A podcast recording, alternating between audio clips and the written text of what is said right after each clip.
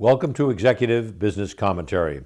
I'm Dan Daly, and I'm also the publisher of the Director's Letter and Executive Insight videos. I'm going to ask your indulgence today because I'd like to discuss with you a white paper that we have written over the last several days. And frankly, if I do it from memory, uh, I'm going to screw it up. So uh, please stay with me. I'm going to read it, uh, but I think it is an important paper, and we want to get the message across to you accurately and completely. So the white paper is titled, And Now Ukraine. For members of the board and senior management, this is a game changer. While COVID remains as an ongoing challenge as it relates to masks, vaccinations, and returning to work, the crisis in Ukraine is vastly different. Simply stated, the question and your decision is Will your company continue doing business with Russia? Yes or no? Realistically, there are few nuances and little flexibility related to making this decision. The time, however, is now, and the world is watching. In terms of background, in recent weeks, Russia, led by President Vladimir Putin, has invaded the sovereign entity of Ukraine without provocation. His stated justification for this action is to protect Russians living in Ukraine and the citizens of, of Ukraine from various internal conspiracies, including Nazism. Putin is a dictator. He's skilled in aggression, he's skilled in terrorism. He is not our friend. Russia, in this case, is the antagonist, and Russia, in this case, is the aggressor against a peaceful nation, Ukraine. Putin's goals appear to be to take over Ukraine and rebuild the former Soviet Union. Ukraine will also provide him with a physical buffer against neighboring NATO countries, as well as function as a strong economic contributor, especially as it relates to the South and the Black Sea ports. Ukraine is the current target in a series of Putin military endeavors. In recent years, they, these would include the physical and military annexation of Crimea in 2014 and the eight year war with Russian troops supporting rebel troops in a takeover of two Ukrainian eastern provinces, Donetsk and Luhansk. Putin now declares these people republics. There are over 100,000 fully equipped Russian troops surrounding and now within Ukraine. They are supplied with armored vehicles and supported by jet aircraft. Stated military targets now have expanded to include civilian residences and facilities. The death toll of civilians is climbing, and the exodus from the country now numbers over 2 million refugees. Despite the valiant defensive effort of Ukrainian forces, the humanitarian crisis continues to grow with shortages of food, water, health care, and safe locations. Foreign media within Ukraine has been able to document the carnage daily, sending these visions worldwide. Within Russia, it appears just the opposite is taking place. Any independent or outside media source is being closed. At the same time, any Russian street protests result in aggressive arrests.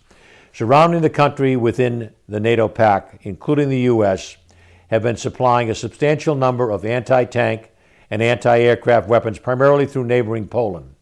This is a task that will only become more difficult with time. Today, there are minimal challenges to Russian aircraft from the ground by air missiles. These essentially give the Russian aircraft unlimited access to targets on the ground. Talk of NATO providing a no fly zone over Ukraine appears to be a non starter. It is felt that this action would be a direct action of war between Russia and the NATO countries.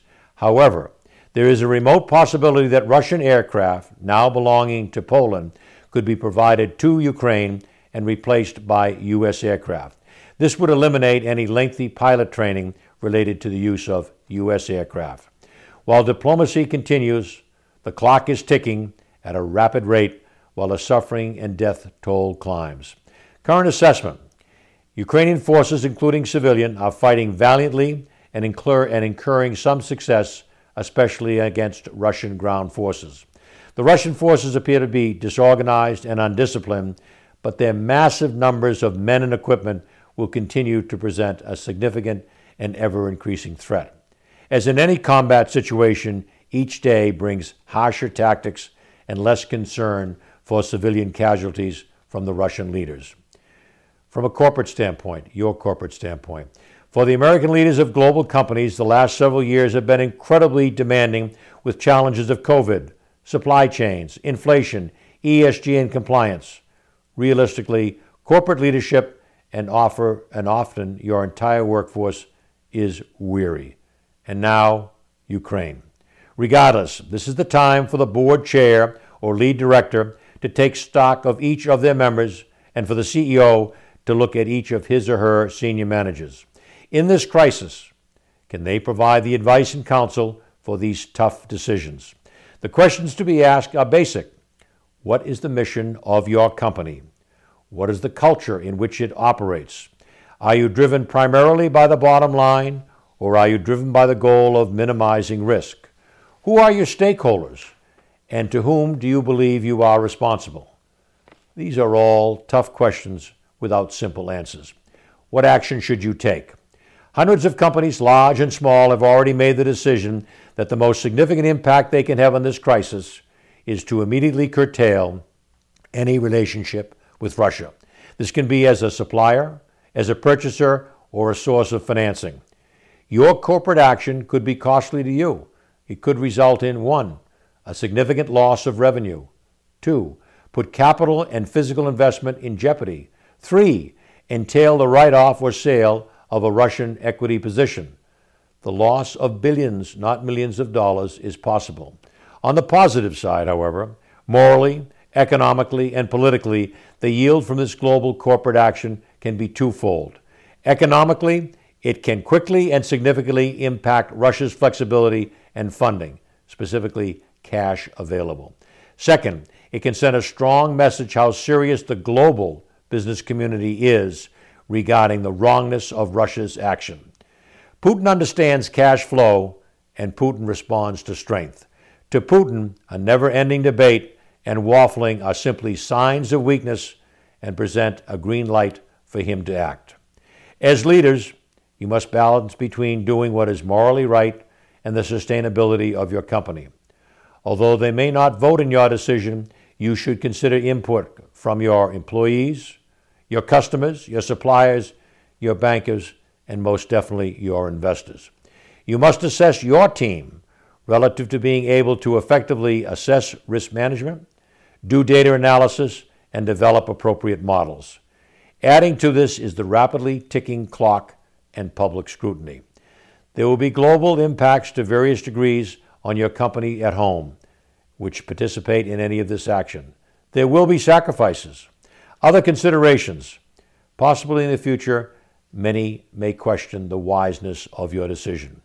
While you may seek input from other sources, keep in mind the final decision will be made primarily by a handful of leaders, specifically the board of directors and the CEO. No voting abstentions. Few, if any of us, have made this type and level of decision. It can well impact the life and death of thousands of people as well as impact future events related to ongoing global peace and security.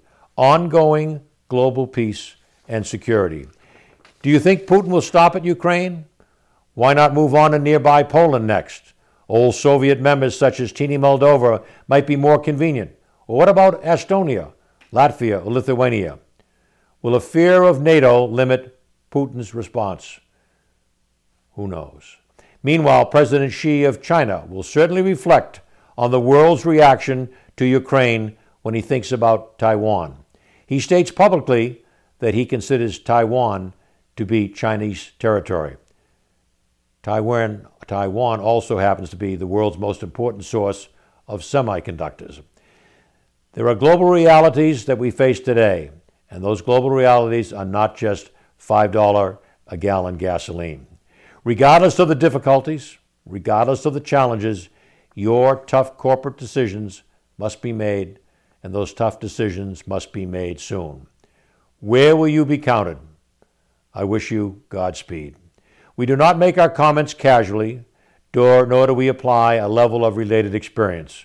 We simply want to be proud to be Americans and all that implies. For your reference, I would refer you to Professor Jeffrey Sonnenfeld of the Yale School of Management. He maintains an ongoing list of what companies are ceasing doing business with Russia and what are still maintaining relationships with Russia. Worthwhile reference. Thank you very much. Again, I apologize for reading it, but I think it was critically important, and I hope you found your time listening to this worthwhile. Again, thank you very much.